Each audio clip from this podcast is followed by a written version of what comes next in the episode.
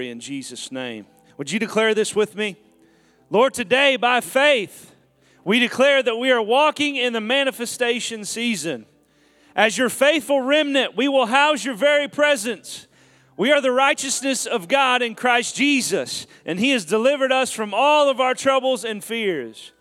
We are no longer victims, but we are victors in Christ. We will not be deceived by the lies of the enemy, but we will give health healing and wholeness to the hopeless and those in despair. We will live under your anointing and see the revealed purpose of Christ in each of our lives. We declare your everlasting word on earth as it is in heaven. Amen. Let us pray. Lord, we just pray these people be filled with your joy this morning. We pray, Lord Jesus, that you would touch our pastor, that you would anoint him, Lord, to preach the word of the Lord. I pray we be ready to receive the word of the Lord. And I pray, Lord, your kingdom be strengthened, your kingdom be built today in Jesus' name as people encounter your love and are changed forever.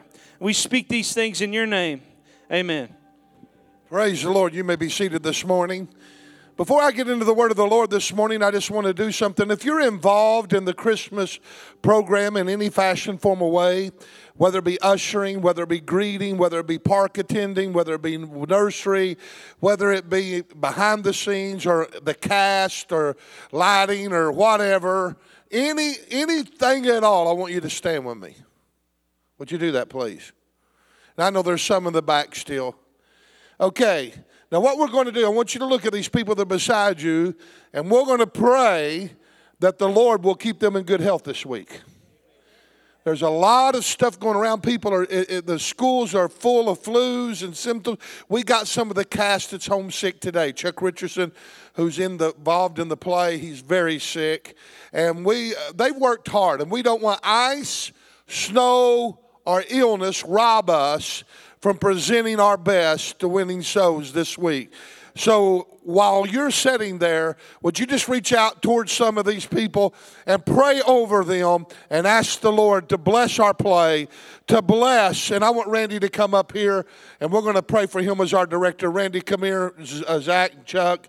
Pray for him that God would help him. He's, he's carried a heavy load. How many appreciate him? Amen.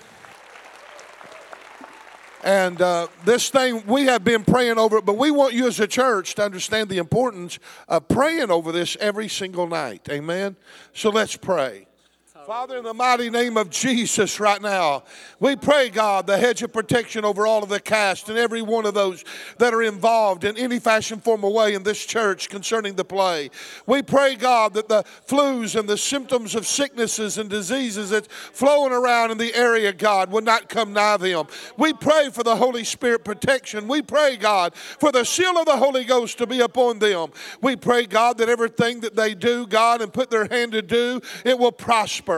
We pray, God, that these nights that has been set aside to bring forth this program, let it be anointed, inspirational, but mainly of all, God, let it bring glory to you in everything that they do. I pray for the anointing of God to come down upon them to make this one of the best Christmas seasons that people have ever seen a project, a production that they've ever encountered. Let them encounter the very presence of God and let the kingdom of God be exalted and let you be glorified and let it be filled and experienced expanded by souls being saved. We pray and we ask it in the name of Jesus Christ, our Lord and Savior, and we give you praise for it. And everybody says, Amen. God bless you. Thank you for doing that with me. If you have your Bibles, turn with me to the book of Acts, chapter 2, starting with verse 1. Acts chapter 2, starting with verse 1. We're going to read verses 1 through 4. You can remain seated, seated today. We kind of been up and down. And when the day of Pentecost was fully come, they were all in one place in one accord. And suddenly there came a sound from heaven as a rushing mighty wind. It filled all the house where they were sitting. And there appeared unto them cloven tongues as a fire, and it set upon each of them. And they were all filled with the Holy Ghost and began to speak with other tongues as the Spirit of God gave them the utterance. Now, not too long ago, just a few weeks ago, I used this, uh, this, uh, these scriptures as my text. and I preached on them throughout the years many, many times. Uh, but this morning, I want us to look at them just a little bit differently than what we have in the past. We all know that these scriptures is to they are known to be the actual fulfillment of Pentecost. And even though that Pentecost is not my topic here this morning, yet I want us to focus on what happened back then and parallel it to the events that's happening right now. First of all, we have, to all recognize that what is happening right here this morning is no different than what happened back then. Just like those 120 that were gathered in the upper room, we are also gathered together in the Lord's house here today. And there may be some differences, and some of the difference would be the location of where they're at, the size of the room where they're at, and that, them kinds of things. And it may also be true that we might not be in one accord, in one mind, like those earlier disciples were. But nevertheless, we are gathered together in this place this morning. Every Sunday across America, people gather in churches on the Lord's Day on Sunday morning, and the purpose is is to come and to worship and to seek after God and to magnify the Lord. But the question I have is how much of that activity is actually authentic and real, and how much of it is nothing more than tradition or habit or ritual or religious practice? How much of it is real spiritual passion versus religious activity? How many of us has really come in here to worship this morning to offer expressions of loving devotion unto our God? How many of us is really coming here today understanding the worth of God and giving ourselves over to Him as our as living sacrifices, in which is our reasonable service? How many of us is really coming here with the intent, I'm going to give God all that I got? How many of us is really doing that? How many of us is really coming here with our whole heart being devoted to seeing and experiencing God? How many of us is really coming to this place with the expectation of encountering God? Have you come here this morning to say, hey, I come here with the intent of encountering God? I've come here with the expectation of seeing the Lord and experiencing the Lord Jesus Christ. How many knows that God does nothing outside of the element of faith? Where there's no faith, where there's no expectation, there'll be no manifestation. Can I have an amen? God rewards us according to our faith and according to our expectation. I think the real question that we have to ask is, ourselves is this Have we truly ever wanted to see God face to face in all of His glory and in all of His power? Do we really, really want that? Do we really, honestly, wholeheartedly, really want to expend, encounter and experience God that way? Or or is there a little bit of hesitancy in us? Is there a little bit of fear? Are we afraid? Because I want to tell you something, folks. The presence of God can be quite intimidating. The presence of God is so revealing. When the presence of God comes upon you, it unmasks you, it shows you who you really are, it unveils you, it reveals you your true self. And sometimes when God begins to move upon you and He begins to start unveiling who you are, there's a hesitancy to hold back because we don't want to see those flaws. We don't want want to see those things. And another thing, the presence of God, sometimes we wonder if I really truly give myself fully over to God, what is he going to expect out of me? What's the cost of that? What, is, what, what am I going to have to give up? What am I going to have to do? How much time is he going to require me? What's he going to put me in? Where's he going to place me? Where's he going to take me to? Those kinds of things are real valid questions, and they're valid things that we ask ourselves as the presence of God comes upon us. One of my greatest experiences that I've ever experienced in my life was during my calling to preach. I experienced God wonderfully in my salvation. I experienced God wonderfully even in my sanctification and the baptism of the Holy Spirit. I've had great encounters with God in different places where God has come down and blessed me, revealed himself to me, challenged me, corrected me. I can tell you wonderful stories in my life throughout the last 30 some years of serving him where we have had some great visitations together. But none was quite like my calling to preach. I have never experienced God that way before. I asked Randy West some time ago, I said, when is your greatest encounter with God? He told me too. He said he thought they were about equal. He said he had an encounter with God in his house where literally the glory of God lit up the room.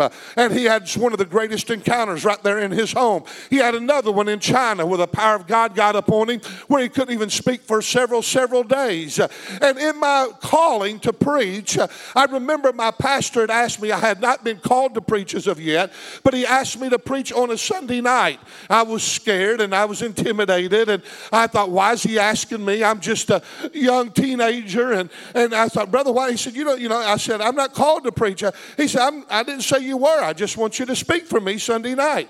Get ready, boy. I said, okay. And I was all scared and intimidated. And I thought, what am I going to talk about? I'm not a preacher. And so I went to the altar during a weekday after, because I was a Sunday school teacher, I was youth director, I'd done all the kinds of different things in the church, and I had a key. I went down there on a, a weekday after church, uh, after work, and oh, I unlocked the door and went in by myself, and I put my Bible up on the back of the altar. The altars back in those days were high back altars. I put my hand up there and I started praying. And when I started praying, the Lord come down in that room. And the Lord, I was praying, oh God, you know, give me the words to say. Where do you help me to understand how to study? And God, help me to put an outline together. And I'm praying all of this. And all of a sudden, God came down in that room. And all of a sudden, where my hand was up by my Bible, turned red hot from my wrist down. It was like my hand was on fire and the Bible was on fire. My eyes was closed. I did not want to open them to see what was going on because I expected to see my hand red hot, uh, red uh, like it was on a stove. And all of a sudden, the the pages of my Bible began to open, and it was like you were putting a big wad of ones in a in a money counter, and it was going. It was just the pages were opening that fast. And I felt the wind upon that on that Bible. And all of a sudden, an audible voice spoke to me. It was audible. It said, Look and behold. And I was scared to death. I was laying there and I thought, I wonder how fast I can hit those back doors. That, I'm being honest with you. It was very scary. And not that I was feeling like that God was going to hurt me, but the reverence of his presence and the, the, the, the, the weight of that, of what I felt, I was scared to death. And I remember barely opening my eyes. And I thought, well, I don't see, I can't hardly see anything. And I was scared. And the Lord spoke a second time audibly to me. And He said, I said, Look and behold. And when I opened my eyes off of the pages of the Bible in Romans chapter 14, verse, uh, Romans chapter 15, verse 16, and it says that I should be a minister of Jesus Christ, uh, preaching to the Gentiles and being sanctified by the Holy Ghost uh, and being acceptable in His sight. And there's one thing right then I was called to preach, and I knew what it was. It was one of the most great and grand and glorious experiences that I ever, and it changed my life forever. And let me tell you something, folks. When people try to tell me that God isn't real, I laugh at them because when you get an encounter like that, you'll never ever doubt the experience of God in your life. Can I have an amen? Now, it was more dramatic than what that sounded like. You experience it, honey, and it's a different thing than just hearing a story about it. And that we, it was a dramatic thing of what I went through that day. But do we really, honestly, wholeheartedly, really want to experience God in that kind of a way? Some do not think in the terms of encountering God simply because they don't want it. They just want to be left alone. It's not a part of their spiritual DNA, and they don't have the desire for it. And some possibly is already turned off from this message and tuned me out simply because of the content of the message. The minute I started talking about encountering, experiencing, seeing God, boom, they're done. It's over with. They might as well get up sometimes, some people, and go home because they're not interested. I know people like that. I, I, I, I, I, I know people, friends that are like that because I've ministered to them. Some don't see the need the reason or the purpose of us Pentecostals always wanting more, looking for more, searching for more. They feel that they can live without all of that stuff and that they don't need it. They look at themselves as saved and that's all they want. They'll tell you, I'm saved, leave me alone. I'm saved, that's good enough. All I want is to go to heaven and all of this other stuff is irrelevant to me. I'm really not interested in all that spiritual fanatic stuff. But I want to tell you something, folks. You may be saved, but I want to tell you something. What keeps you sharpened and saved is the presence and the power and the anointing of the Holy Spirit of God in His presence. Can I have an amen? Then there are those who think that it's impossible to see God face. They don't believe in the supernatural. They don't believe in the power of God. They don't believe in visions and dreams and experiences and encounters and things of that. They don't believe. They, will tell you that man did not hear God's audible voice. If you're going to hear God, He's going to speak to you through the Word. Well, that's true, but I want to tell you something. God can speak audibly to you because I've heard His voice. And have amen.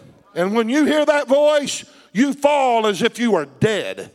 I'm telling you, when he spoke to me, everything in me bowed, and I got as low to that altar as I could because of just the voice that shook that place that day. Many in defense of their theology uh, of not seeing the supernatural is found in Exodus 33, verse 20, when God told Moses, He said, God said to Moses, You cannot see my face, for there shall no man see it and live. This is true in the sense that no one can see God on the basis of his or her own righteousness and live. You can't. You and I cannot. However, Jesus assures us within the scripture that you and I can see God. How? Matthew chapter 5, verse 8. Blessed are the pure in heart. Why? For they shall see God.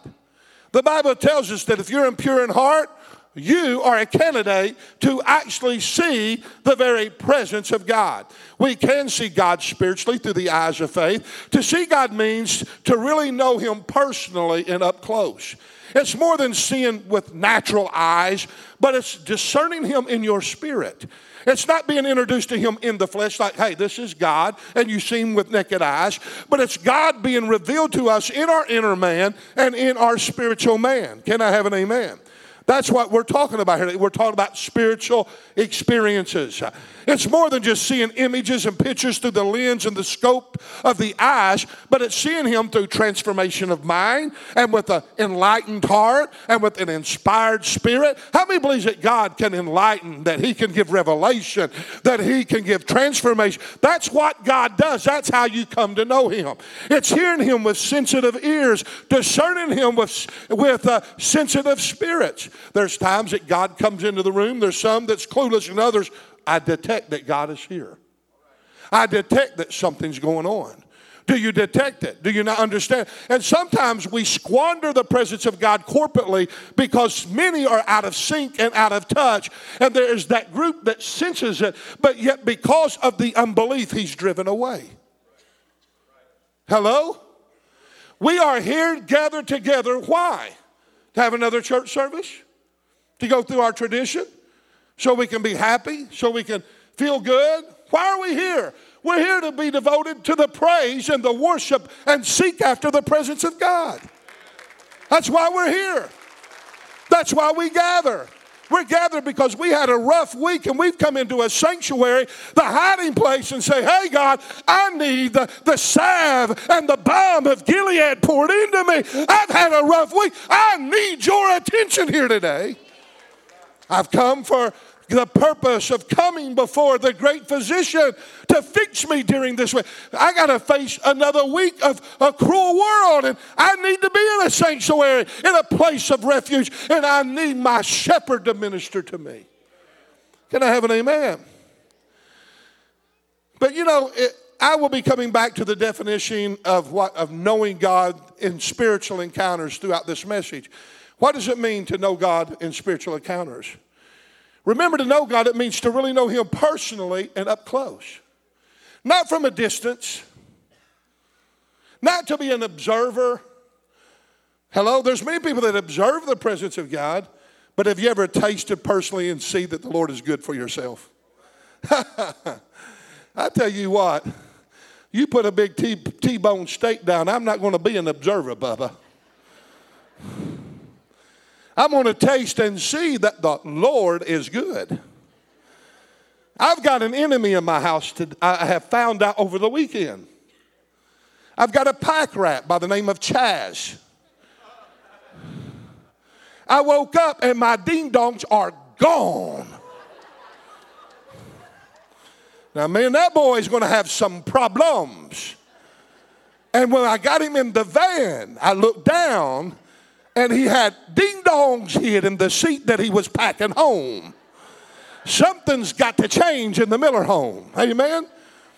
But I want you to understand here today that we are gathered here not to be observers, not standing afar off and having questions and curiosity about the presence of God. It's coming to know Him, to be introduced to Him by the Holy Spirit. The Holy Spirit, the Holy Ghost, will take you and introduce you to the Father and His Son, Jesus Christ. He will receive of God and show it unto you and reveal it unto you, is what the scripture says. You and I, right here today, are more than just people sitting on a pew going through traditional church service.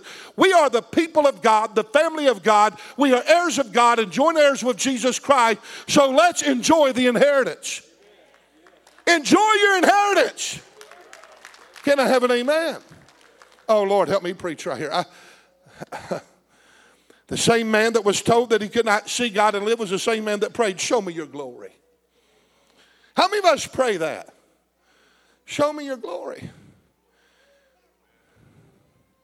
I'm very careful here because I'm, I'm trying to weigh out something in my spirit. Uh, I've got dear friends that, that are religious and they, they have been saved. But I see no fruit or evidences of them really having a desire for more, a hunger to go a little further, an openness to say, I'm willing to try this. I'm willing to be a fool for Christ. I'm willing to make a mistake. Come on. I'm willing to get ridiculed a little bit and called fanatic. I'm willing to step out on nothing and believe God for something. Come on, help me preach. But the Bible says that God put Moses in the cleft of the rock and caused the glory of God to pass by, and Moses got to see the hinder parts of God. How many of you'd like to see the very glimpse of God? Hallelujah. I've seen visions and I've seen glimpses of things. And, you know, God gives things, we even prophesy in part. That's what the Bible says. Even when we prophesy, sometimes we prophesy things and we don't truly understand it all. We prophesy in part. I may give part of the message, and Bob may f- give a part of the message, and Bill may give a part of the message, and then Brother Williams come by and put the finishing touches up. And sometimes when we prophesy, it may be a long sentence, but just a little segment of that is what is in part. Amen? When somebody gets up and prophesies, let me tell you something, folks, they don't have it all together. They're giving you just a part, they're seeing the part only that God reveals. But if you'll follow that prophecy through, it'll add on and add on and add on throughout the rest of your life. Here's the problem I have seen children prophesied over and what God's will was for their life when they're teenagers, and they're waddling around on the floor, jerking, crying, weeping, speaking in tongues, having one of the greatest encounters of their life. But then when they're 30 and 40, it never comes to pass. Why? Because they never allowed the string of prophecy to fulfill itself and run its course. They never received the second and the third and the fourth and the fifth part of that prophecy. Can I have an amen? Where are you at on the timeline of God? Oh, I got saved. I had a wonderful experience. But how many other encounters have you had with Him? How many more strings of events of prophecy is out there that you've ignored and you have pushed away and you're not fully coming in to your spiritual life, all because you've settled?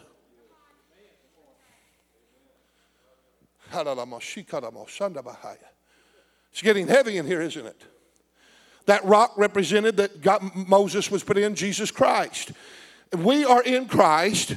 We are in the cleft of the rock like that of Moses. Did you hear that? That rock that Moses was put in was a representation of Christ in the New Testament. We are, if we are in Christ, then we're in the cleft of the rock like that of Moses. So what does that mean? We're candidates to see his glory. Can I have an amen? We cannot see him due to our own righteousness, but in Christ Jesus, we are the righteousness of God. So therefore, we have accessibility into God because we have a mediator, we have a high priest, Jesus Christ, that brings us into the throne room where you and I can experience the very presence of God. Oh, hallelujah. That's why we're here today. That's why Jesus came, so he could be the go-between. Bob, in your filthiness and in your un, in your own righteousness, you're filthy as rags. But God says, "Hey, I got a son that's going to clean all that up, and then He's going to take you and bring you to me, and we're going to sit down and we're going to sup together. We're going to make an abode together." We're going to have fellowship one with the, the fellowship that Adam lost in the garden can be found back by the second Adam, Jesus Christ. I can fellowship with God. Me and God have some of the strangest. I've only heard God's audible voice about two or three times in my whole life. And one of the times I heard him, you know what he done? You're going to find this a little bit humorous. I told you he spoke to me and said, Look and behold twice to me. And I've never heard the audible voice again except one other time that I can recall. And if you ever hear it, you'll know it and you'll remember it. You know what it was? The other time I heard him, he laughed at me. I heard him chuckle. Somehow Kent entertained God with his behavior. Hallelujah. That's how up and personal my God is. And when he chuckled, instead of rebuking me for what I was doing, he chuckled me. And when he chuckled and laughed at me, he showed me how silly I was. And I laughed also in turn from what I was accusing him of. That he wasn't demeaning and mean and harsh and cruel. He was a God that looked at me in my despair and laughed and chuckled. And his laugh and chuckle ministered me in such a way I thought, yeah, I am pretty silly, ain't I, God? Amen? Jesus is the manifestation of the invisible God. Did you know Jesus is Emmanuel, which means God with us? I love that in Hebrews 1 and 3. Who being in the brightness of his glory and the express image of his person, upholding all things by the word of his power, when he himself purified our sins, sat down at the right hand of the throne of God. Listen to what the new NIV translation says The Son is the radiance of God's glory and the exact representation of his being.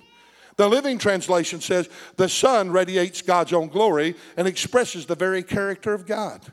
I like the English Standard. He is the radiance of the glory of God and the exact imprint of his nature. I like the Berean Study Bible. The Son is the radiance of God's glory and the exact representation of his nature. Jesus is God unveiled. Jesus is God revealed. Jesus is in the express image of the Father. If you've seen Jesus, you've seen the Father. That's why he told Philip. You remember Philip in John 14 and 8? Philip says, Show us the Father, it'll satisfy us. You keep talking about you and your Father. Show him to us. We'll believe. Show him to. And finally, Jesus looks at him and says, How long have I have to be with you? How long have I been with you and you don't know me, Philip? And you ask, why do you ask me to see the Father. I'm telling you, if you've seen the Father, if you've seen me, you've seen the Father, in other words.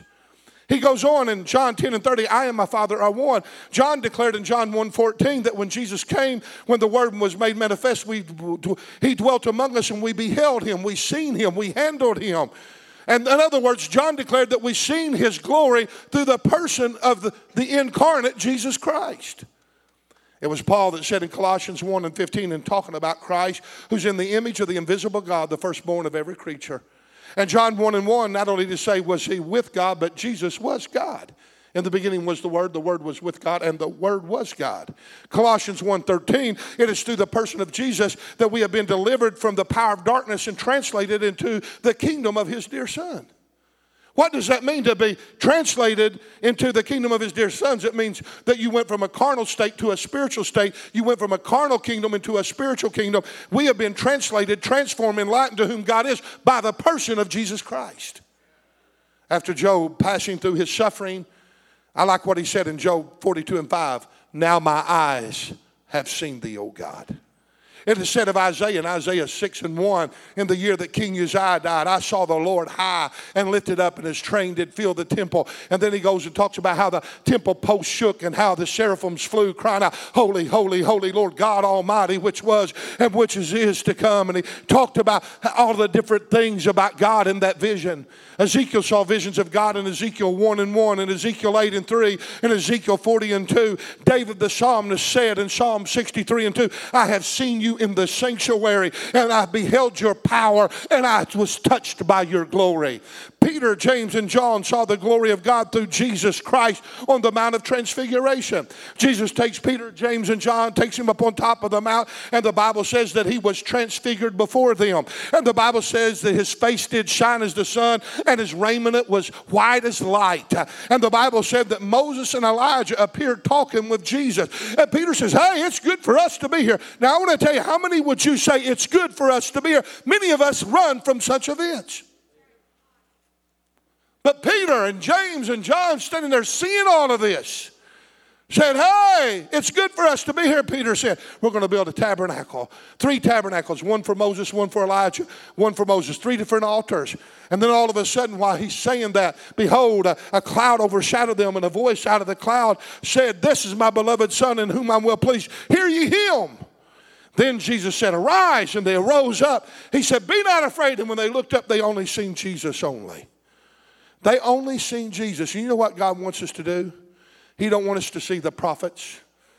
He don't want us to put our eyes upon man. Oh, he's so anointed. Oh, that evangelist, every time he comes, he thrills us, and we pack arenas out just to see a man's performance under the anointing of the Holy Spirit. God's saying, let's take away the man out of the equation and let you see Jesus only. Hallelujah. If you came here to see Kent Miller, I'm going to let you down. Hello? If you came here to hear the band, they're going to let you down. You stay around long enough, and those of us that's in the public eye, we're human. And to be human means to err. There's going to be times that we're going to miss the mark. But I want to tell you something. We're not to get the glory anyway. We're just fleshly, carnal instruments that God's using to bring about glory, but the ultimate attention are to be of the palace of praises. Let's come and seek for the glory of God in the face of Jesus Christ, and let us see Jesus and Jesus only. Hallelujah. Oh, hallelujah. John saw him on the island of Patmos. Talked about, oh man. I wished I could read all that, but I'm, well,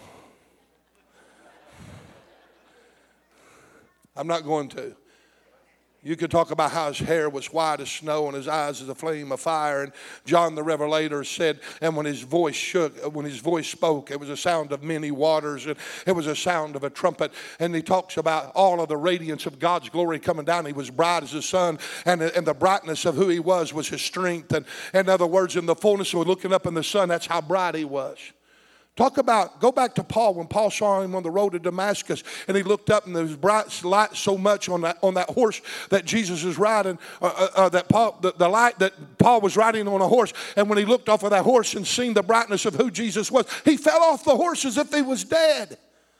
John the Revelator said, When I saw him, I fell as if I was dead. And he put his hands upon me and said, Fear not, I'm the Alpha, the Omega, the first and the last, and I have the keys. I was him that was dead, but I'm alive forevermore and have the keys of death, hell, and the grave. We could go through the scriptures where people seen him. To see God means to truly know and understand him, to experience him like all these other means seen him. Job seen him in suffering. You can see him in your suffering. Amen. David seen him in the house of God in the sanctuary. Peter, James, and John saw him through trans- transformation. Isaiah saw him in the temple. John saw him in persecution and in seclusion. Paul found him, saw him while running from him. Let me ask you a question this morning. How and when are you going to see him? I've got another hour preaching. I got to get off of that because I promised Randy he's got to get his staff back here. I'm going to skip all of the things. That we are candidates to receive Him because the Bible says, Blessed are the pure in heart. When you look at the word pure, everywhere you follow the word pure, it's talking about gold free from its alloy, silver freed from its impurities. It's talking about water that is pure enough to drink. It's talking about sacrifices that's not spotted or blemished. It's, it's, it's, it's a different word that we use than uh, the normal pure. It's a purity beyond measure. And then when you begin to really think about us being pure in Christ, Christ has redeemed us from all of our sin. It makes us have the, the ability then to come and see Him in the fullness of His radiance and glory. Amen? How many are saved in Jesus Christ? Now you ought to want more. You want to see more, experience more. You're saying, What do I do? Then quit. Don't look for a certain experience. Seek Him and allow Him to reveal Himself to you, whether it be through the Word, whether it be through in prayer, whether it be just driving down the road. It don't matter. God has come. Me and Him's had some of the weirdest encounters.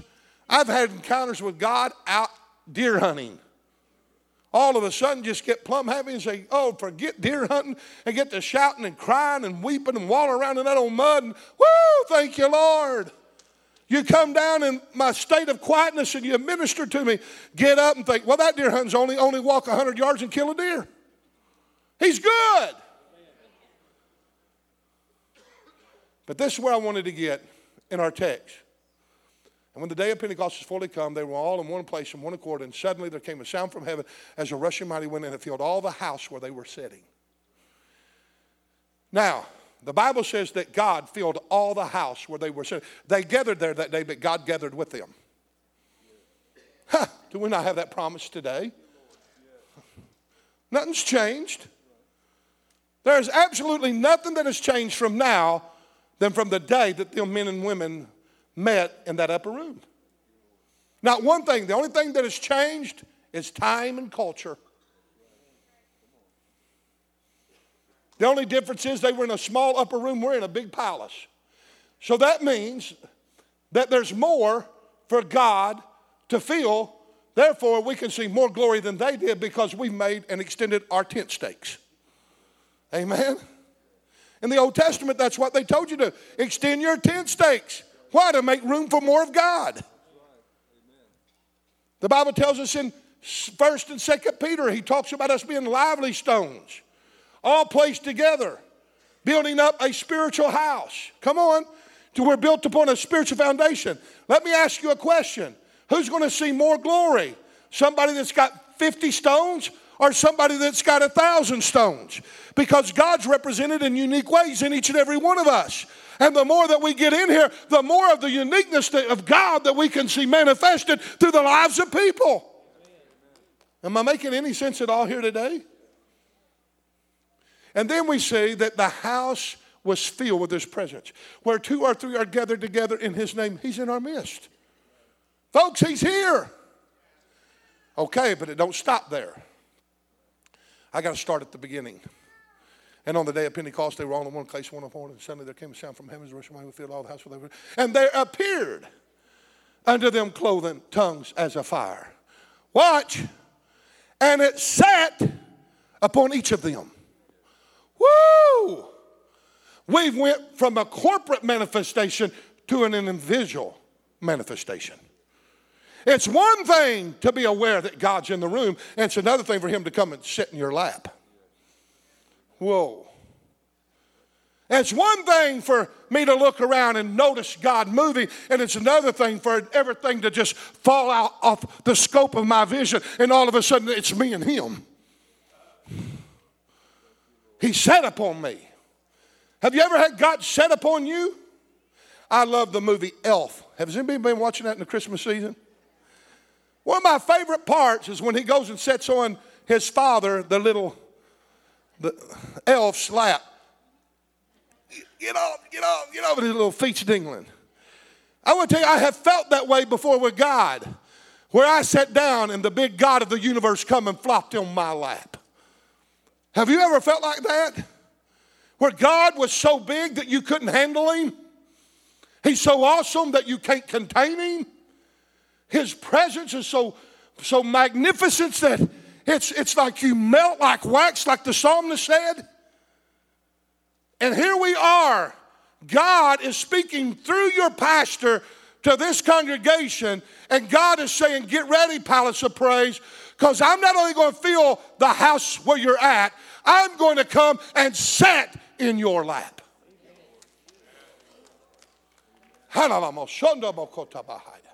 I wished I had the time to get him the word sat.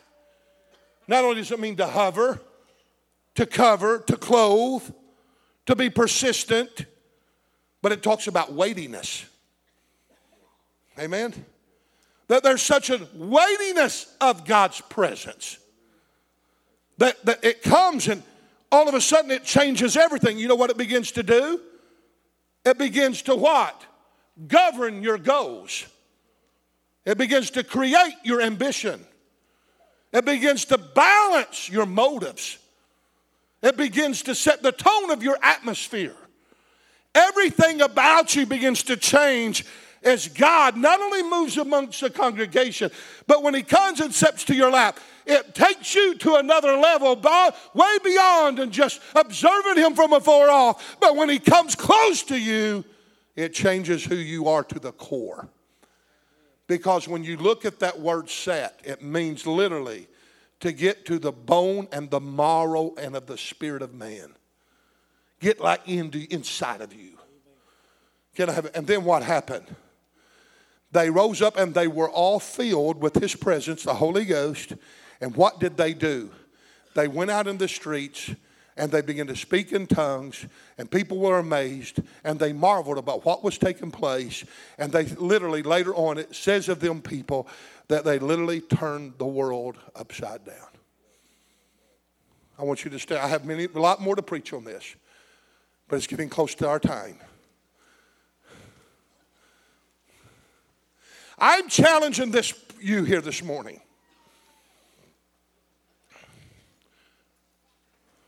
To have the audacious faith to say, God, I give you the invitation. You're a holy guest. I give you the holy invitation to come and set upon me.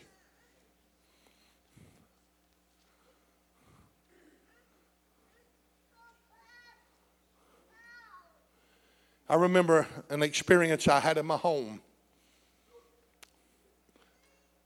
Jenny was gone on a ladies' uh, trip in Branson.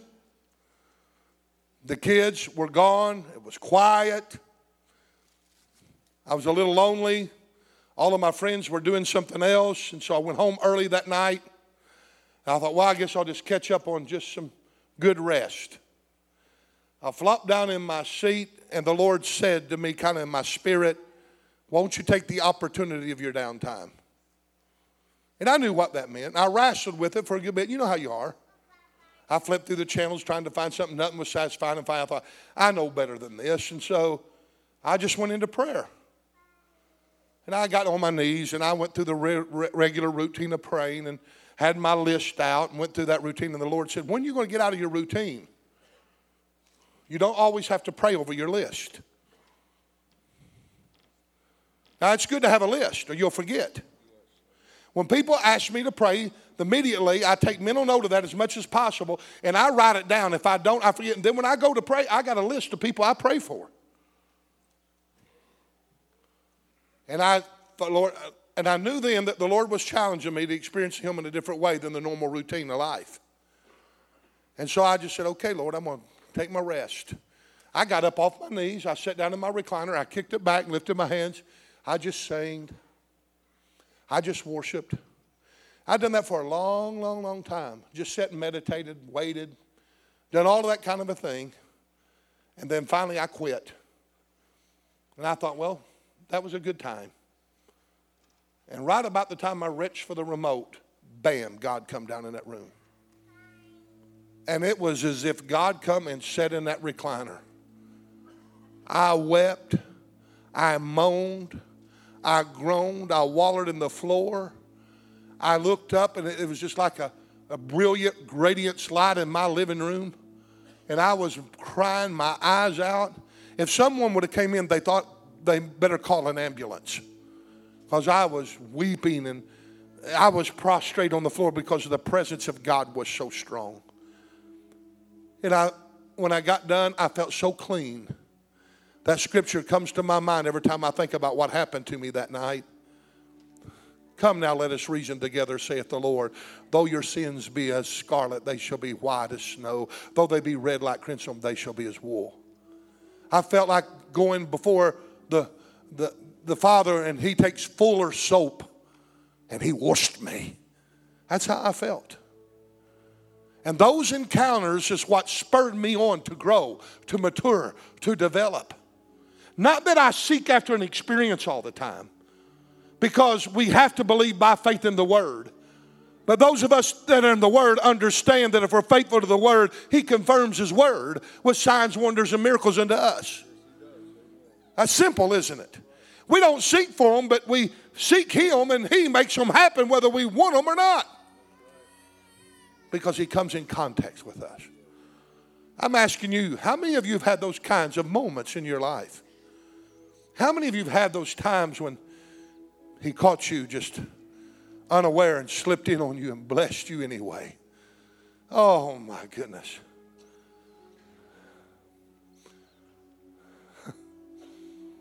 I remember one time we went to a prayer conference in Springfield, Missouri. Ray H. Hughes was preaching.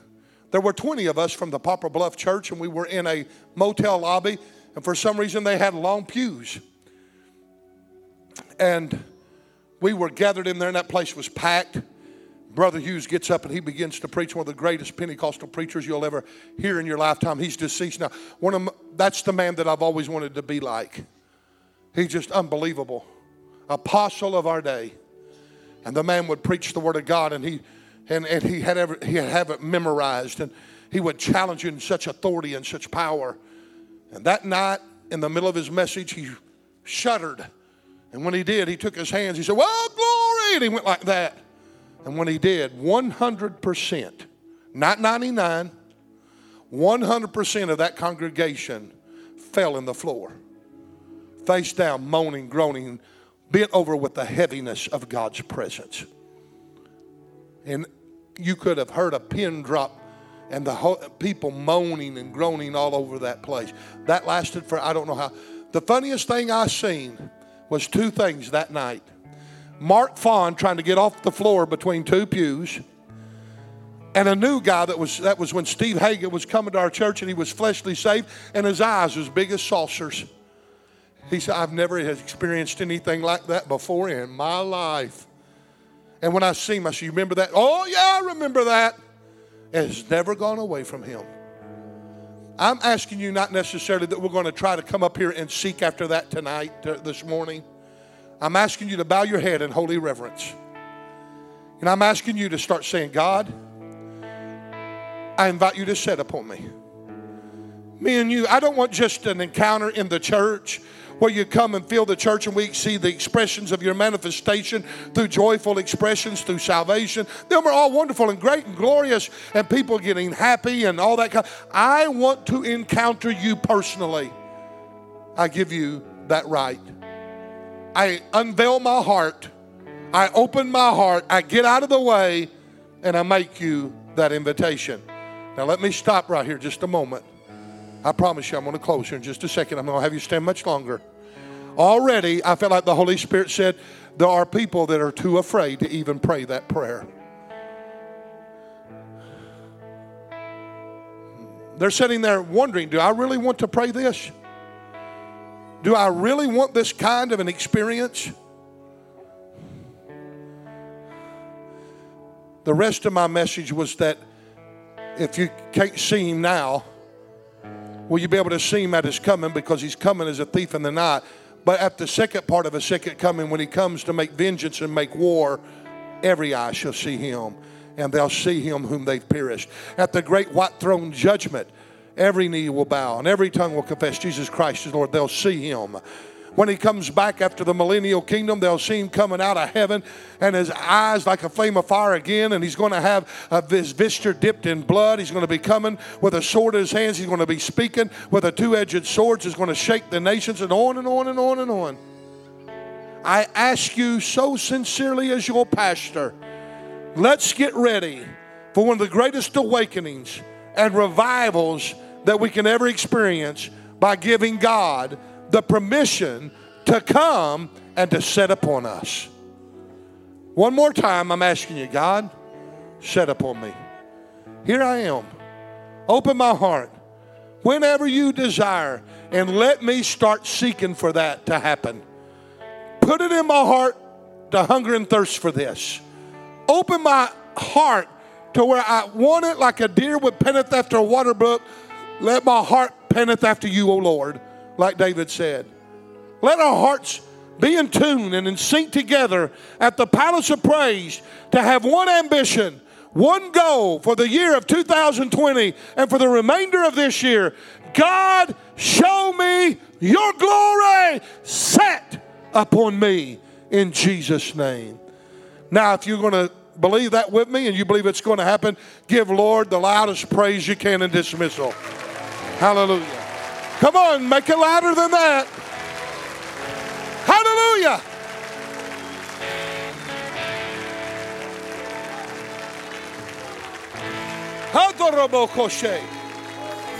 Hallelujah.